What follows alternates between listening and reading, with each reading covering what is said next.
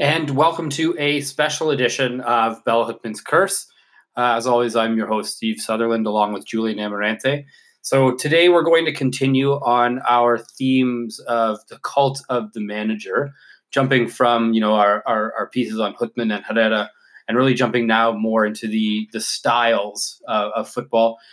This week, what we're going to present on is total football. Which will kind of jump as the attacking side, I guess.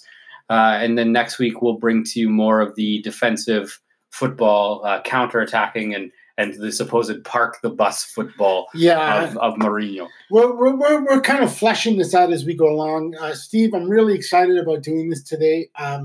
Just a little bit of a recap. We did this thing about Hutman on the one side and Herrera on the other. And, this is kind of, we set up this kind of dichotomy between these kind of contrasting styles where we have attacking football on the one hand, counterattacking on the other. The way we've operationalized this dichotomy, again, it might be wrong, but it's the kind of way that we see it. And in a way, we are wrong because we've kind of pinpointed Hutman on the one hand and Herrera on the other. And in a way, it's kind of inaccurate. And I hope today that we kind of fix this up a little bit. But it is going to be a little bit confusing because there is a lot to say about where total football begins and who basically can lay claim to it. We throw the kitchen sink of the history of facts of total football at you. So we begin by asking this question, total football, what is it? Well, total football is often credited as being the Dutch invention, what they call Dutch total voetbal, okay? But as we've learned through the research, it's not the case. It's not the case. And we're going to ask this question that we'll leave this to our listeners to decide. And we know that it's actually within our group, we know that it is a very, very contested debate. A lot of people had these kind of brilliant ideas that came out during the World Cup in our discussions. On the one hand, we had our friend Gio, who was the idea of the defensive bulwark, and then we had Manuel who talked about the idea of socialist football, which we do bring up. And it really draws such an emotional reaction in a way that other sports really don't get that same tactical type of feel. Well, we kind of address that as we go along here today. Let's go back to this. Essentially, it's a tactical theory in football in which any outfield player can take over the role of any other player in a team. Once again, we have to say that it was made famous by the Netherlands national football team when they reached the 1974 World Cup final in Germany. But the early exponents of total football, essentially are the sides of Ajax, of Amsterdam, Real Madrid, although the system saw trial in other parts of the world, most notably the Austrian Wunderteam of the 1930s, the Argentine side of River Plate with La Máquina of the 1940s, the Golden Team of Hungary, and believe it or not, the English side Burnley in the 1950s. And you can even kind of venture to see it in the football style of the Brazilian side Santos in the 1960s with Pelé. But in total football, a player who moves out of his position is replaced by another from his team, thus retaining the team's intended organizational structure. This is a fluid system. No outfield player is fixed in a predetermined role. Anyone can successively play as an attacker, a midfielder, a defender. The only player who must stay in a specified position is the goalkeeper. And as we have recently seen, the keeper has been incorporated into a current version of total football to play almost like a sweeper without really going forward. I give this credit to Pep Guardiola. And as a side note, I'd like to actually fault Pep for turning goalkeepers into great shot stoppers, but shitty defensive organizers. And we've had this kind of discussion off and on the side. Total football's tactical success depends largely on the adaptability of each footballer. So you got to be smart to play this. You have to be an intelligent athlete. You just can't be a robot, which is something we might get into a little bit later as we kind of go on and the weeks go. But within the team, in particular, the ability to quickly switch positions depending on the on-field situation. The theory requires that players be comfortable in multiple positions. Hence, it kind of requires this very intelligent and technically diverse association of players. Now, during the 1970s, Ajax played the finest, if not some of the finest total football, if not some of the finest football ever, achieving a perfect home record of, catch this, 46-0-0, no ties, 46 wins, no losses, no ties. That was for two full seasons in 1971-72 and 72-73. So it's really strange that when we talk about teams that have been undefeated, we tend to go right to that Arsenal invincible team and not a lot of discussion. This is two seasons. Two seasons. They actually lost. They had one defeat in the whole of 1971-72 season, and they celebrated four titles. They won the Netherlands National League Championship, the KNVB Cup, the European Cup, and also the Intercontinental Cup. Okay. However, here's where we go. The foundations for total football were laid by an English football manager, my friends. Yes, an Englishman.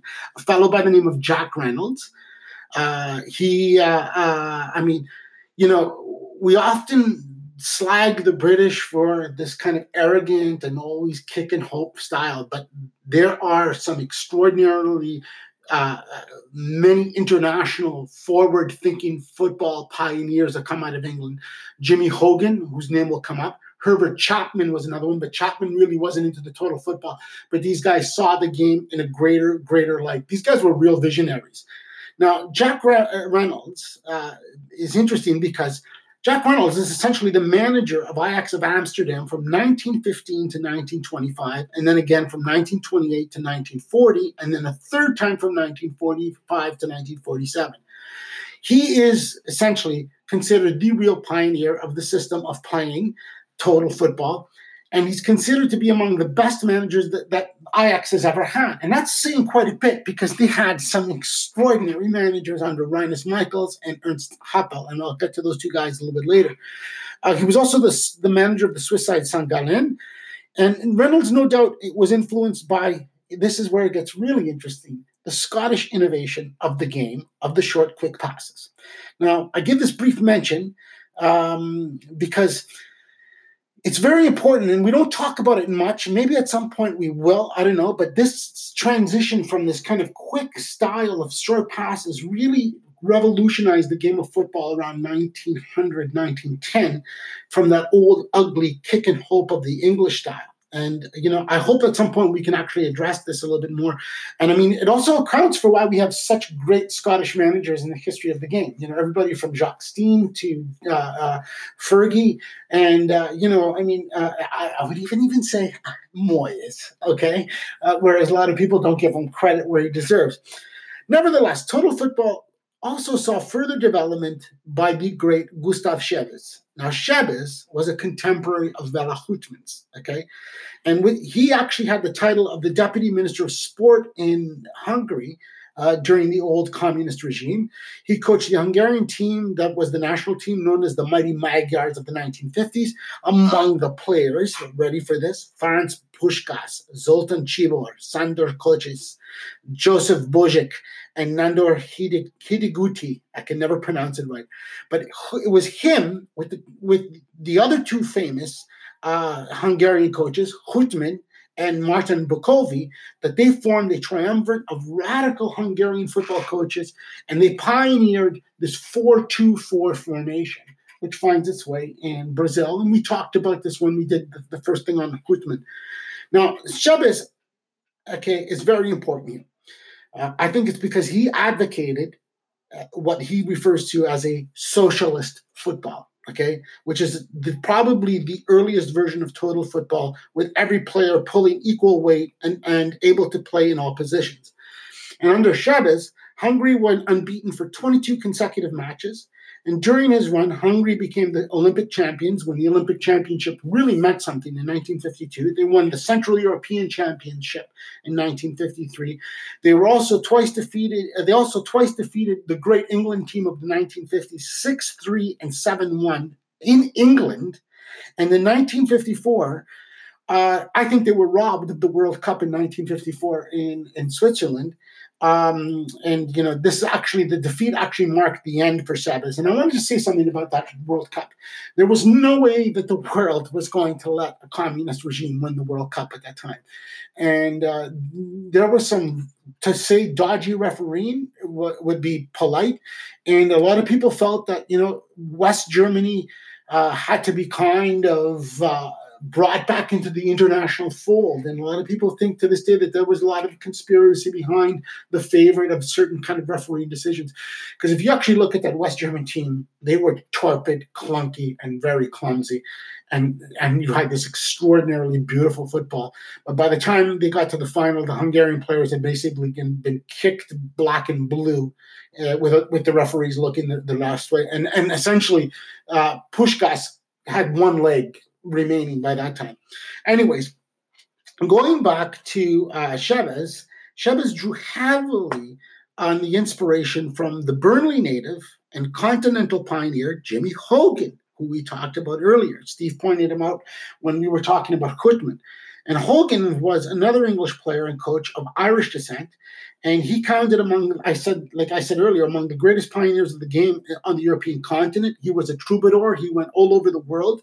He enjoyed some success as a footballer as he reached the FA Cup semi-final with Fulham in 1908, but it was as a coach and his abilities as a coach that shone through, particularly as he traveled throughout the continent. Now that seems to be very typical. Some of the greatest managers had not the greatest footballing careers. Well, I always think about this, that in any sport, the best coaches are among the worst players.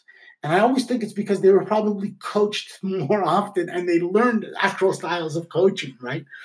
Now, you know, after the World War, after the First World War, Hogan went to work in Austria, and he was interned as an enemy alien at the time, but he ended up finding a home, you know, working various jobs as a football coach. And during his time in Hungary, he coached the famous club MTK. And in the UK, he was actually perceived as like kind of a traitor and, really never given the credit he deserved. But in that same decade afterwards, after the war, Burnley, the team that nobody really understands, was playing this new system in English football where they won the championship, okay? And they also had this kind of style where every player could play in every position, and the manager was a fellow by the name of Harry Potts. Now, Potts, this gets really interesting. This is where you see the cross-pollinization, right? Potts was born in Hetton-le Hole in County Durham, where another well-known football coach by the name of Bob Paisley was his childhood friend. They were lifelong friends. So you can see that there was conversations, right? Paisley basically took that onto the Liverpool side that was famously great with short passes and, again, a kind of total football style of the 70s, right? It was interesting because Potts actually was supposed to be a scholar. And instead, he was forced to choose between football and his studies, and he chose football as his career.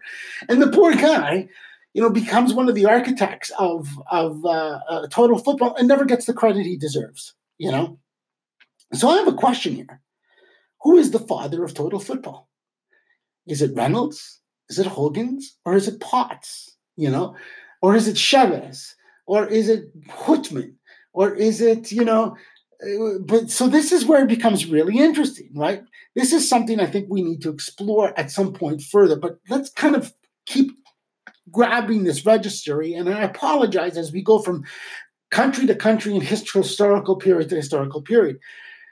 The most important team, I think, if we really want to centralize the locus of total football, it starts in the 1930s with the Austrian Wunderteam, okay? That is credited as being the first national team to play total football. And again, I know I'm repeating myself, but shit, we could do another pod about all of these teams, just individually, all of these teams. So that being said, let me say a few more words here about this Austrian wonder team. They had this great manager by the name of Hugo Meisel, okay? Now, I posted an article in the group a while ago about the coffee shop intelligentsias that took place in Vienna during the 1930s. And a lot of football was discussed as an intellectual adventure. Meisel was one of those guys. The Wunderteam, as the name given to the Austrian national football team of the 30s, and led by Meisel, was really interesting in the sense that Meisel was actually born to a Jewish family in Bohemia, in Czech Republic or Czechoslovakia at the time. And he actually started as a bank clerk. He moves to Vienna in 1893, and he soon developed an interest in football, again through this kind of like intelligentsia that hung around in coffee houses. And as time goes on, he basically, becomes a player, a winger for the Vienna Cricket and Football Club. And then it's in the early 1930s, after a short playing career, that he finds employment as an administrator with the Austrian Football Association, rising to the position of general secretary. So it's interesting that you bring up that he's a bank clerk, because we can think of a manager right now that that also worked in a bank for much of his early football career. Sorry. Yeah. Who plays a shorter passing game and likes to move the ball forward as quickly as you can. Well, it's interesting too, not only that it comes to football, coaches in particular in soccer, a lot of them were not even players. Like two of the best coaches that you can think of, okay, Arrigo Sacchi, never played professional football, okay? And there's an argument to be made that Mourinho didn't play in professional football really that much either himself, right? And yet they became some of the most important coaches. Anyways, to go back to Meisel, Meisel became the coach of the Austrian side in 1913, along with another of his contemporaries who becomes incredibly important in this idea of bringing total football to the forefront, followed by the name of Einrich Ruggieri. They assume full control in 1990, and they rise to prominence in the late 20s, and of course in the 30s. And back then, a 14-match unbeaten run was unbelievable. Okay, they went from April 12th, 1931 to the 7th of December, 1932, okay, and they placed the Austrians essentially at the forefront of international football. They had basically beat most of their European rivals. And at this point, football in Austria belonged, like I said, to socialist intellectuals and the working classes. And I keep stressing this idea that a lot of the discussions took place in coffeehouses. And this is also the start of what we call the Danubian school. We need to do a show at some point on the Danubian school, because the Danubian school is extraordinarily influential. And it's actually, I think, the Danubian school is total football. But anyways, let's move on, because we got to go all to all these places, okay? This team has an unbeaten streak of 14 games. We've talked about this from April 31 to December 32. The style of the team was also based, catch this, on the Scottish football that focused on the quick passing introduced by the Englishman Jimmy Hogan. Okay, there's Hogan's name again. They had some extraordinary players. The forward line was complemented by some of the wide halfbacks and an attacking center half. Matthias Sindelar. Sindelar is the most underrepresented greatest footballer of all time. His name rarely comes up. We'll talk about him in a second. There was also players such as Josef Smitstick and Walter Nausch, and a fellow by the name of Pepi Biscan, who not too many people know about, but he was also a phenomenal striker. These guys formed the core of the team that would dominate European football during the era. Again, let's go back to Sindelar, Matthias Sindelar, known as the Der Papierien, the papery man. The guy was like basically as skinny as a rake. And he was a star. And problem is Sindelar enjoyed a lot of drink and a lot of prostitutes. And in the end, it caught up with him. Well, and his short-lived life. There's a great documentary on, there's a great episode on that documentary series called The Beautiful Game, Football. And it's narrated by that British actor whose name escapes me at the moment. And they actually do a segment on Sindelar, which is like one of the very rare moments that they actually talk about this great player. I actually urge you to look him up. As a side note and of importance to this long-going conversation, we also hope to start talking about attacking football versus defensive football. And as an addendum to Steve's presentation of Helenio Herrera, which was a fantastic presentation, and also the idea of Catenaccio, There's something to be said about the great Vittorio Pozzo, okay, who was also a very big influence on Herrera. Now, Meisel was a contemporary and a very close friend to Vittorio Pozzo. They later had a falling out, and it's basically because Pozzo was a bit of an asshole, okay? But Pozzo was the manager and the creator of, you ready for this? The Metodo Tactical Formation, okay? M-T-O-D-O. Pozzo is regarded as one of the greatest managers of all time, and he's the only person to guide his national team to 2 World Cup championships as the coach, leading the Italian national team to victory in 34 and 38. However, I would say that those World Cups are tainted. This is when they repatriated all those Argentinian players who were really Argentinian and not Italian, and also had very, very strong links to Mussolini's fascist regime, which, had a penchant for fixing games. Okay, shall we just leave it at that? He also led Italy to the gold medal in the 1936 Olympics, and he managed the championships, the champions of the 1930 and 35 Central European International Cup, which was the precursor to the European Cup. Until the 1930s, a common tactic in football, and this is really important, was called the Pyramid of Cambridge, which is essentially a 2-3-5 in shape.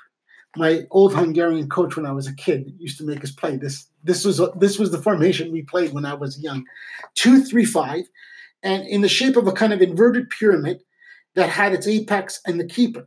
Okay, the design of the scheme is given to the team of the famous British University of Cambridge, of course, and its launch basically was with Blackburn Rovers, of all places, in the 1890s. And it's funny because Rovers won 5 League Cups, and for over 30 years, this formed the kind of experience that was uninterrupted kind of in the British Isles, and then by extension to the world. But it was in the years after World War I that this evolution of the pyramid system kind of originated simultaneously with the WM, which you and I always use. I'm pretty sure this is what you use a lot in Football Manager, if I'm correct. The WM, or figuration of that. Anyways, it's also referred to as the Sistema in the Italians, and it was practiced by Arsenal of Herbert Chapman, who I talked to earlier, and the Metodo was also the father of it was commonly identified as Vittorio Pozzo and his good friend Hugo Meisel. They were for 25 years the coach of the Austrian national team. Now Pozzo and Meisel then developed this idea of an array with 2 defenders as fullbacks and a player in the central position in front of the defense between the 2 halfbacks. They were called halfbacks, not center backs back then, which effectively functioned as like central or defensive midfielders, okay? Now, this compared to La Sistema, okay, which had the forward displacement of the central defender, gave more support to the halfbacks. Hence, you have the counterattack by the Ws, right? The wingbacks, right? There was also a retreat towards the median of 2 inside forwards, an inside left and an inside right. The pyramid also had half wings, and it gave rise to this lovely formation, which was a 2-3-2-3, okay, or what we call WW, okay? And because it was repeated because it looked like 2 Ws on the field, okay? Now, the point of this tangent and this diversion is that reducing total football to Pep Guardiola, okay, or Johan Cruyff as a modern phenomenon that belongs solely to the continental style is kind of really lazy and incomplete, okay? This was English meeting, Englishmen going to the continent and influencing continental coaches who then put their own kind of twist on it. However, here's where it gets really interesting. We go overseas to South America, and between 1941 and 1947, the Argentinian club River Plate formed a remarkable team known as La Máquina, the machine, whose favorite front 4-5 forwards were Carlos Muñoz, Jose Manuel Moreno, Adolfo Pedernera, Angel Labruna, and Felix Lustau. They perfected the false 9 style, okay? And this was also a constant change of attacking positions, okay? La Máquina won several Argentine championships, also international championships, and can be cataloged as essentially the prototype of Hungary's golden team in the 50s. So you can see the kind of, you know, cross-pollination from overseas. And it's important to note that Hutman, okay, becomes crucial here because it's Hutman who goes to South America, coaches Peñarol, coaches Botafogo, coaches all of these South American teams, and he begins to bring this idea of the 4-2-4 or this W, right? Yeah. So the Magyars then take it with Puskas, Hidoguti, Czibor, Kosis. They win the gold medal in the summer 52 Olympics. They lose to West Germany in the final 3-2. We talked about this earlier. But this idea of total football is taking place in Argentina, okay? And this is a high watermark of football, I personally believe. This is my personal opinion. People don't share it. This is why I think Argentinian football is the greatest football in the world, okay?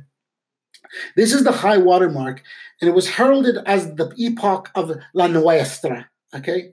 And I'll go into this idea of La Nuestra in a little bit more detail in a second for the purposes of accuracy, but this actually is the period of La Máquina, okay, which was also the period of the Angels with Dirty Faces.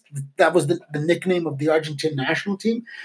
And their high point comes almost 17 years later in 1957 when the Argentine national team, the Angels with Dirty Faces, win the Copa America.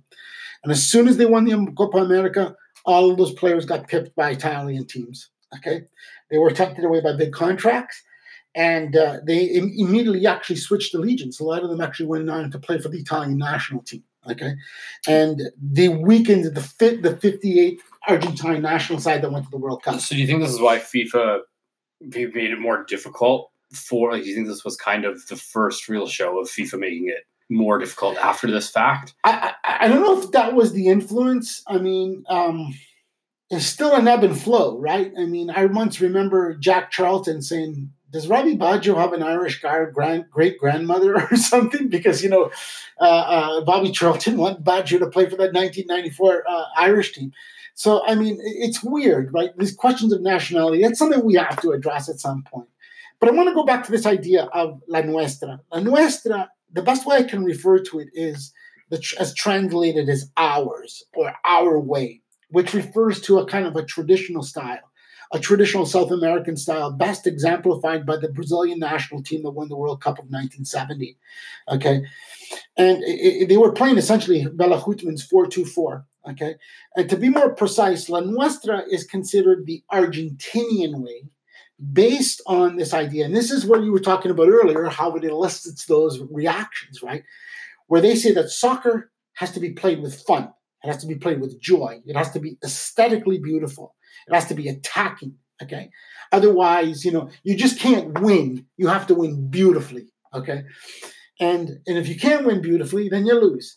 And essentially, the setup was 4-3-3 or 4-3-1-2 or 4-2-3-1. And essentially, this is why we see this prolific production of attacking midfielders coming out of Argentina, okay?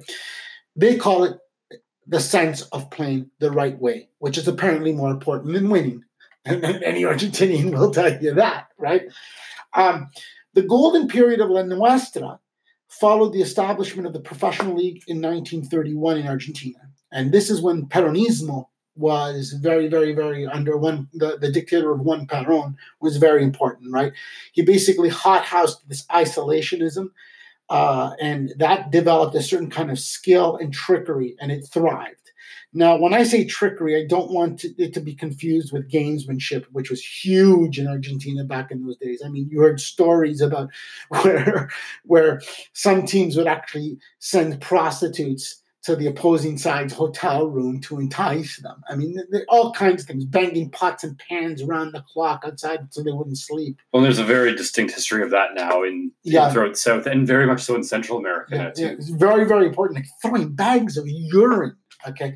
But I don't want it to confuse with that, okay? Because Argentinian football has this extraordinary long checkered history. But what I'm emphasizing here when I talk about trickery is the relationship between skill and trickery, okay? And Jonathan Wilson, who's a phenomenal football journalist, documents this incredible history in one of the best histories I think I've ever read about football. And it's also titled The Angels with Dirty Faces, How Argentinian Soccer Defined a Nation and Changed the Game Forever. brilliant piece of work. Highly recommend it. I wanted to ask, though, because this idea of trickery seems to have translated to the African game. Yes. And that's not as well known. And I think maybe that's because that's a big discussion. That might be something we have to get into later. Well, I mean, the only thing I can comment about this, and I really want to put this point out there, is the great CLR James wrote a phenomenal book on cricket, okay, called Beyond the Boundary. And it wasn't just about cricket. It was basically about colonialism. And what it really showed was, like, one of the, if you know anything about cricket, you know, they have this term called cutting, which is basically to kind of slice the ball, which became an innovation by West Indies and you know, basically, you know, African slaves who were basically brought into the West Indies. And, you know, this is a kind of, you know, Eduardo Galeano in Soccer and Sun and Shadow talks about capoeira mixing with soccer and this idea of trickery. So I think what we see is, even though the colonial masters bring the game around the world, which is England, you know, the colonies or, you know, the global South puts their twist on it, right? And that's why I want to get into, at some point, we got to get into this idea of diving, right? Because, oh, they're divers, it's cunning, it's a South American thing, it's an African thing.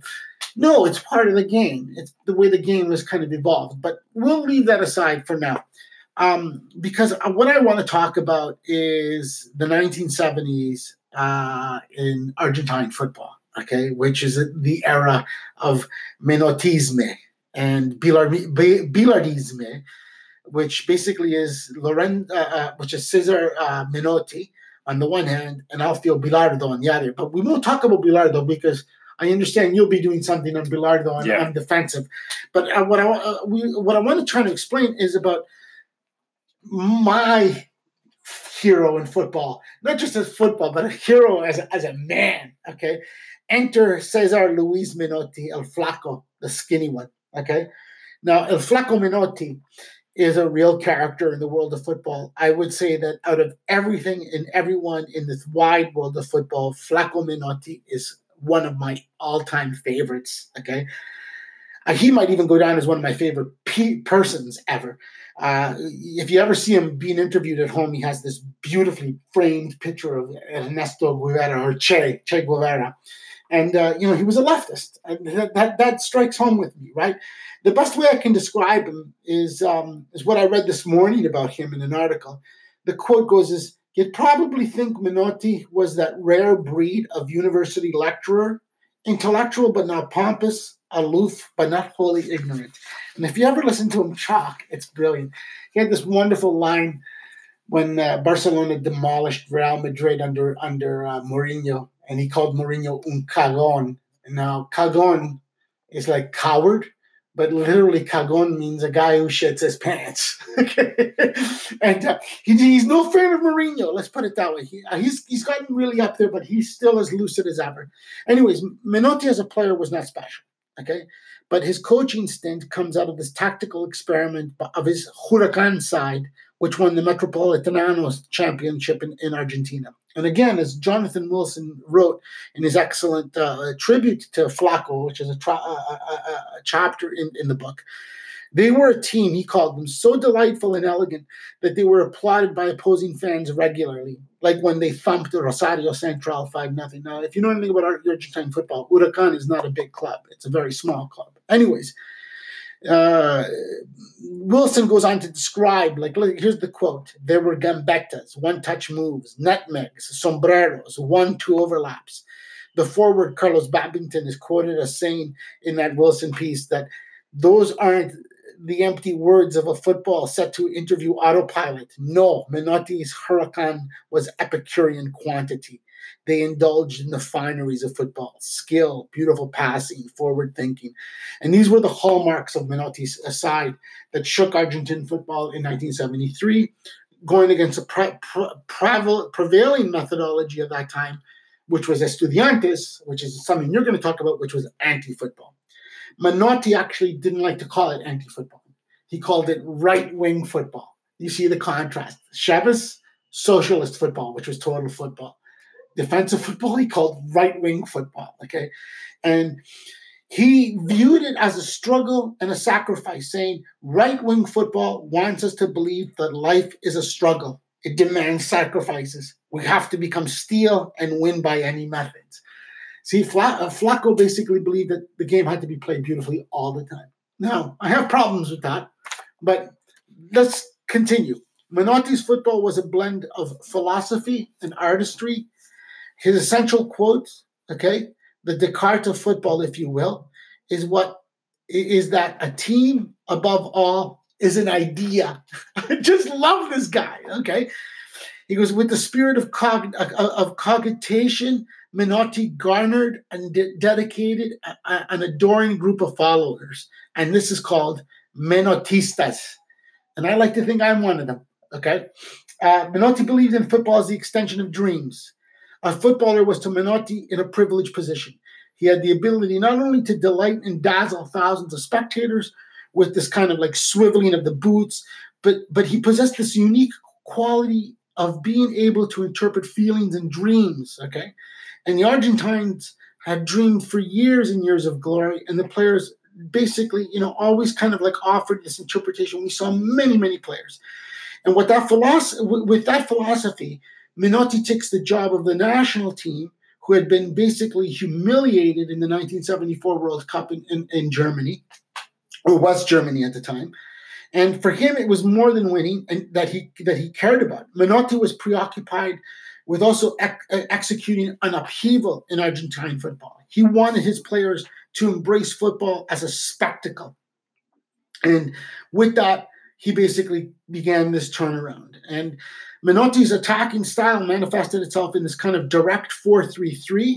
And Argentina were not short on direct, hard-running attackers in the form of Mario Kempes, Leopoldo Luque, and Oscar Ortiz, who were all part of that 1978 World Cup winning side.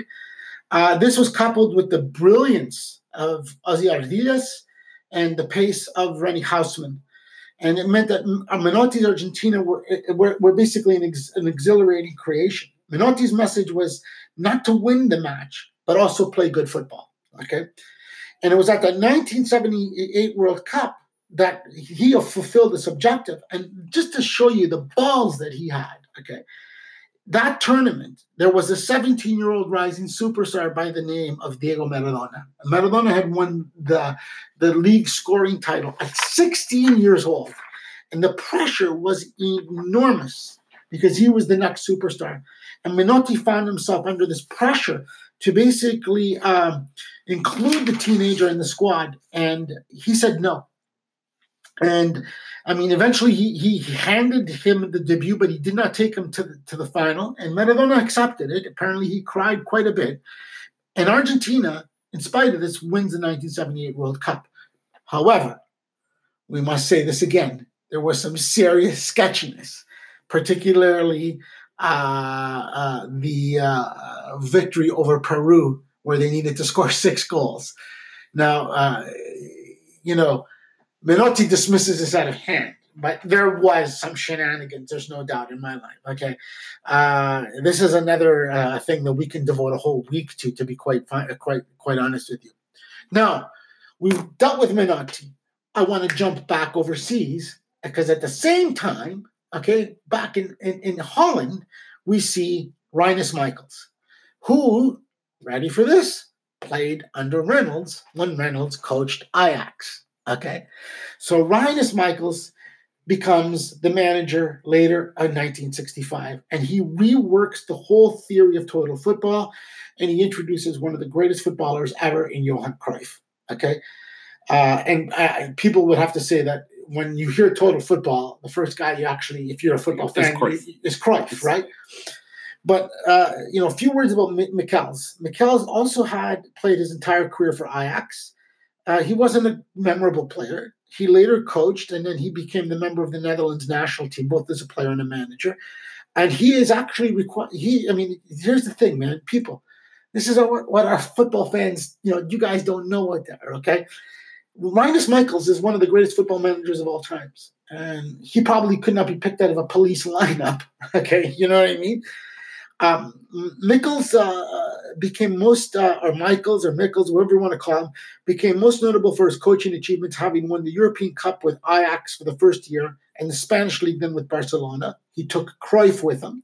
He had 4 tenures of the coach of the Netherlands. Okay, he led them to the final in the 1974 World Cup, and then he basically led them to win the 1988 European Championship with Van Basten, Hullet, Rijkaard. That team was amazing, by the way. I actually saw that championship. It's one of the greatest tournaments I think I've ever seen, to be quite honest with you. They met the Soviet Union in the final. Okay, anyways. Michels is credited with the invention of a major playing style and a set of tactics known as total football, okay, particularly the 70s. He was named the coach of the century by FIFA in 1999, and in 2007, the greatest post-war football coach by the Times. Now, let's go back to his style. Now, Michels fielded Cruyff as a center forward, and he realized that Cruyff was special. Okay, so Michels encouraged Cruyff to roam freely around the pitch, and he basically uses technical ability and intelligence to exploit the weakness in the opposition, create chances, and Cruyff's teammates then would work to adapt themselves accordingly, okay? And they would regularly switch positions to ensure tactical roles. The team was constantly just moving, constantly filled, okay, or consistently filled, sorry. Here's the interesting part. You have Michels, but at the same time, you have this fellow, an Austrian, by the name of Ernst Happel, okay? Now, he was influenced by the great Hugo Meisel, the other Austrian Wunderteam coach, okay? And the man who took over, Happel eventually took over Ajax when Michels decided to leave Ajax early in his tenure, and they were a European powerhouse. So Ajax wins the first of its European championships. Michels resigns, Happel takes over. Now, Happel was not only a contemporary of Michels, but he was also regarded as one of the most successful managers also himself. He had won both the league and the domestic cup titles in the Netherlands. He won in Belgium. He won in Germany. He won in Austria. He also won the World European Cup twice. The first he won the year before Ajax with Feyenoord. So you can see that this idea of total football was not just in one locus with Michels. It was also with Happel, because Feyenoord wins the 1970 European Cup. Then Ajax goes on to win the next 3. And then Bayern Munich, who basically adopts the total football, wins the next 3 after that. But Happel, you have to basically give him his due. He is considered one of the few coaches to actually win the European Champions Cup with 2 clubs. There's only 5 that have ever done that. That's Ancelotti, Hitzfeld, Heinkes, and Mourinho. Argument to be made that Hitzfeld and Heinkes were also students of kind of total football. He also had the runner-up World Cup medal because he coached the Netherlands team that lost to Argentina in the 1978 final.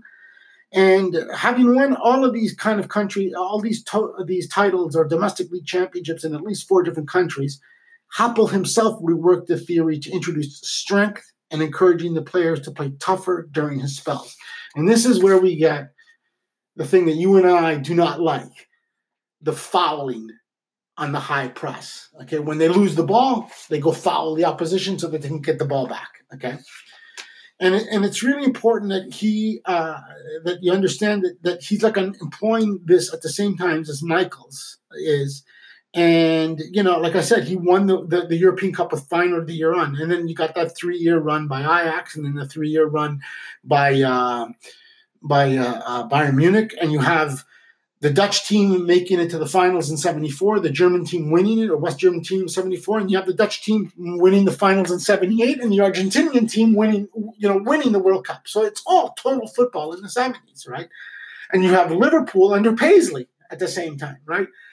So the major component of this Michels and Happel's philosophy is the use of space. And this is what total football really is about. It's the use of space, okay? And it's to create space. And this is central to the concept of total football. The former Ajax defender Barry Hulshoff described it as the thing. We discussed the whole time. Cruyff always talked about where to run, where to stand, when not to move. He further elaborated that position switching was only made possible due to kind of spatial awareness.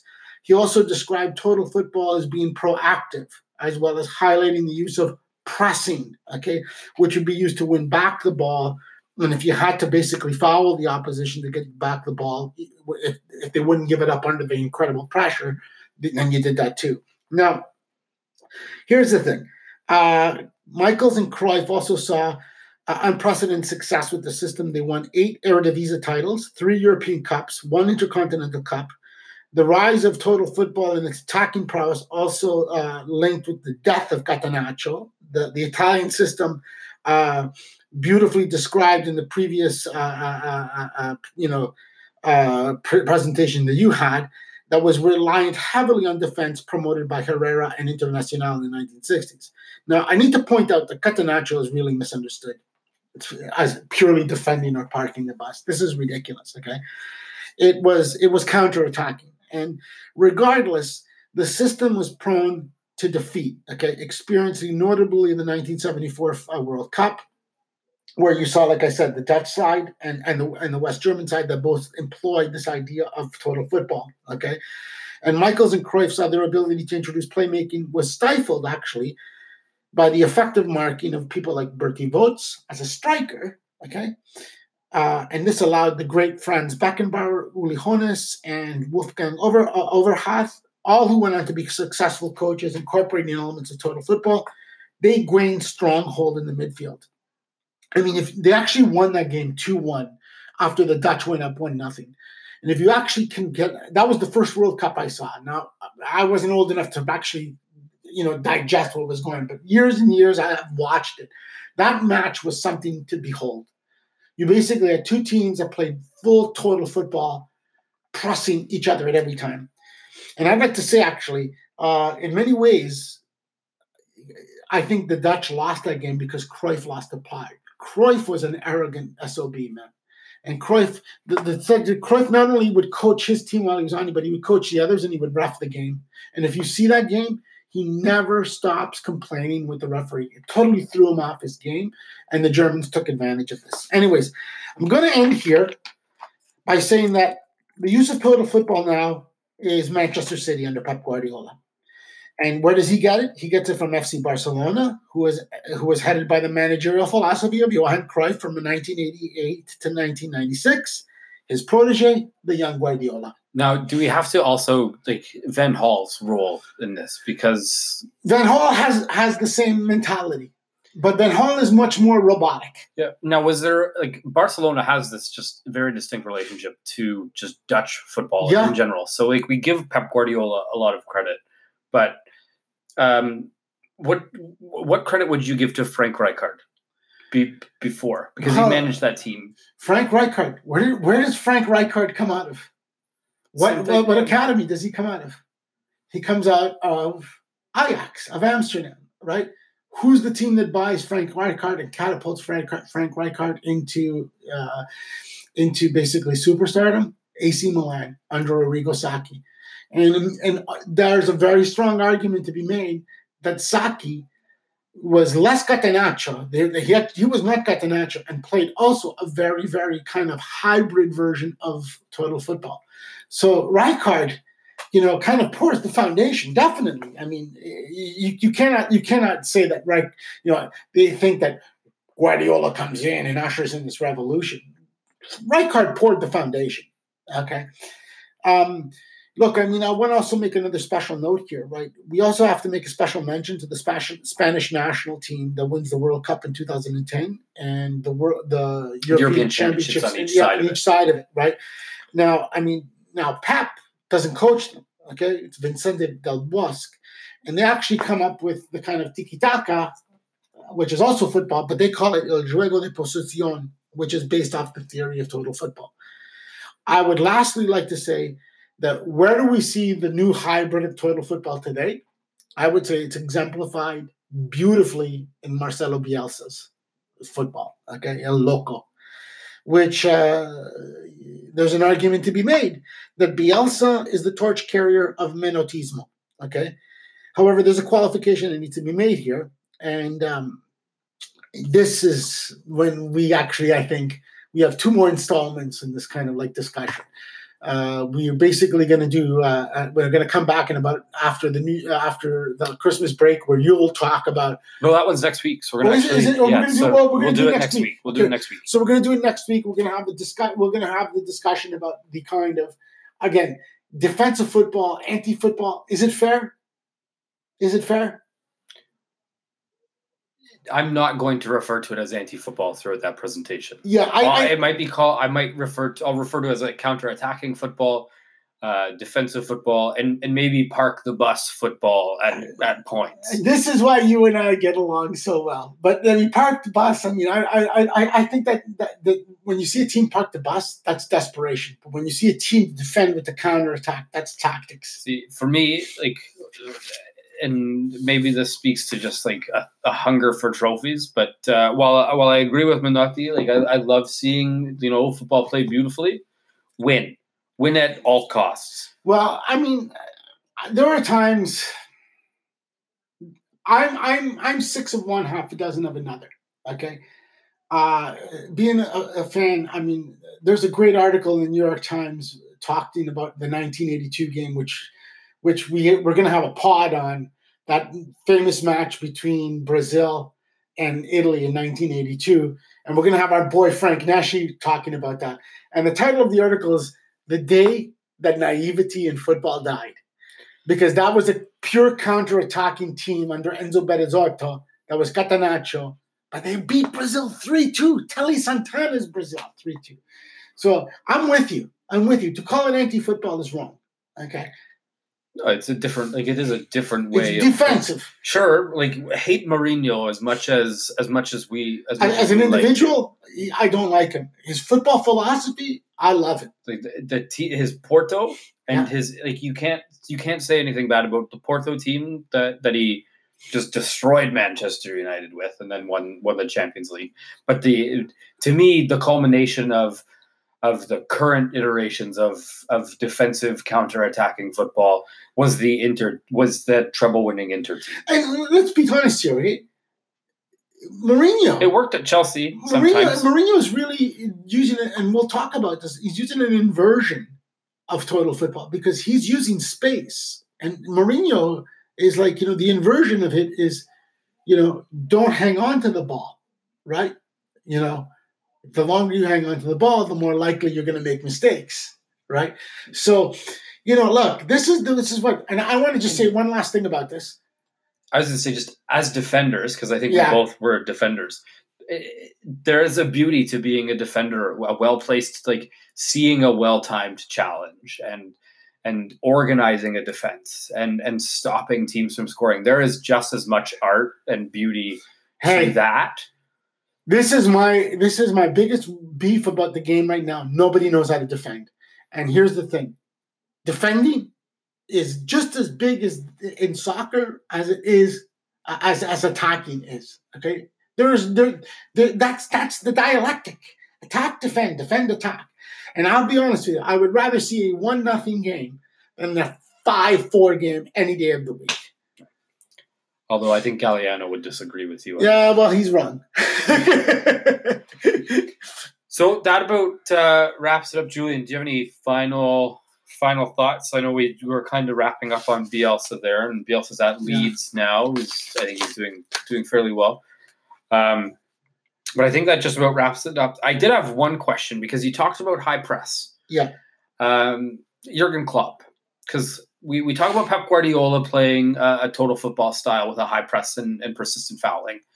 But how Klopp uses the gegenpress at Liverpool, where they press high, they don't tend to foul as much as the Manchester City team, but they don't rely on short passing. It's still very much get the ball forward as quickly as you can. They're more direct. They're definitely more direct. You know, my Liverpool buddies are not going to like what I'm going to say. I don't think his football is as his total football or his mentality of attacking football is as refined as Pep Guardiola's. And that's probably why he suffers quite a bit. What did Raphael Honeystein call it? I think he called it heavy metal football. Yeah. Yeah, something instead like that. Instead of like going to the orchestra of Pep Guardiola, you call it heavy metal football, right? And then the only other manager, because we finished on this note of an Argentine, is Pochettino. What?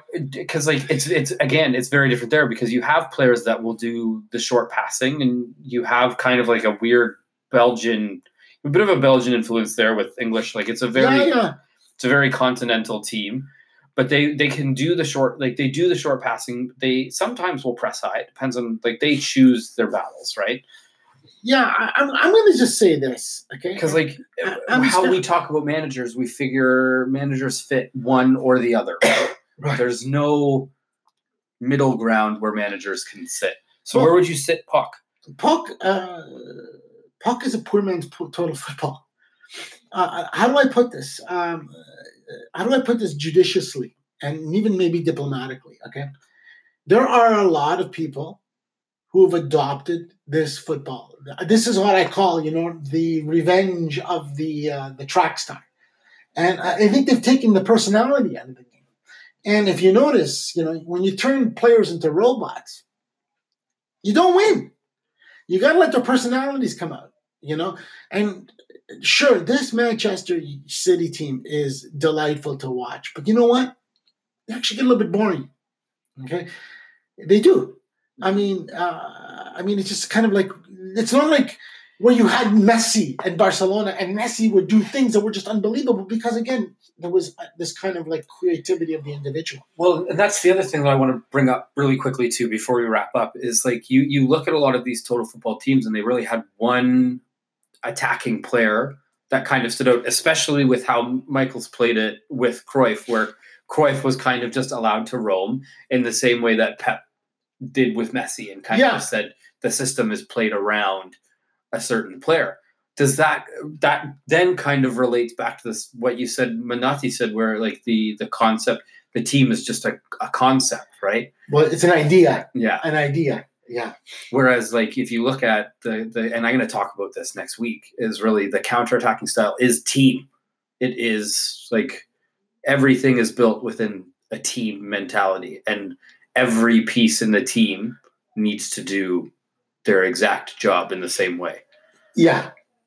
Yeah. But I think you cannot reduce players to cogs in a wheel.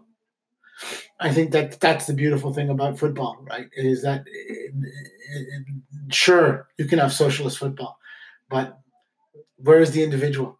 You know what I mean? The individual has to be allowed to express himself. And every great team, okay, has always had, in my opinion, under these kind of total football things, has not only had just one good player, but several, three or four, okay? And I think that this is kind of part and parcel of this, right? And I think that it's not an exact science, right? It's kind of like, it's where, this idea of functionality and kind of like a science of like, of tactics meets artistry. And I think those who actually combine the two, and I think the perfect example is to see Pep, for example. He had Barcelona, and Barcelona had Xavi, Iniesta, and Messi, which, like, for crying out loud, you couldn't have asked for three more elegant players. But the supporting cast of that too, like, it was incredible. Yeah, totally. Yeah, no, I agreed. But look at when he goes to Bayern Munich, it becomes very bland. And then, can you really name any of those guys? No. I mean, you can, like, do they really stand? Oh, you can name them, but do they really stand out to you like that? No, I don't think the system. And he's done it again in Manchester City. Like Manchester City, I don't think Manchester City has really a personality. I agree to an extent. I think I think they just don't have a player that's on the Messi, Xavi, Iniesta level. I think the team has really been built around like a Kevin De Bruyne, David Silva, and Kuhn, although Pep would be hard to admit that he uses Kuhn that way, because I don't think he doesn't prefers Aguero at all. I don't think he likes that Aguero has got some. Aguero is how do I put it? Aguero is Manchester City. Like, let's face it. But he's a personality. A little bit. Yeah, he's not like, I mean. As much as I love De Bruyne, as much as I love David Silva, those guys have no personality. Yeah. But people have argued for a very long time that Messi is skill and not really the personality. Like, I mean, maybe individuality is the word that I'm looking at. Okay. That I should be using instead of personality. Okay, that does it for us here. Hope you enjoyed. Great presentation from Julian today. Thank you for putting this together. Thank you guys, man. And we'll be back next week with another review show. Hopefully more exciting matches and my review of I'll say anti-football right now because I think that's what the listeners expect. Have a great day. Be good.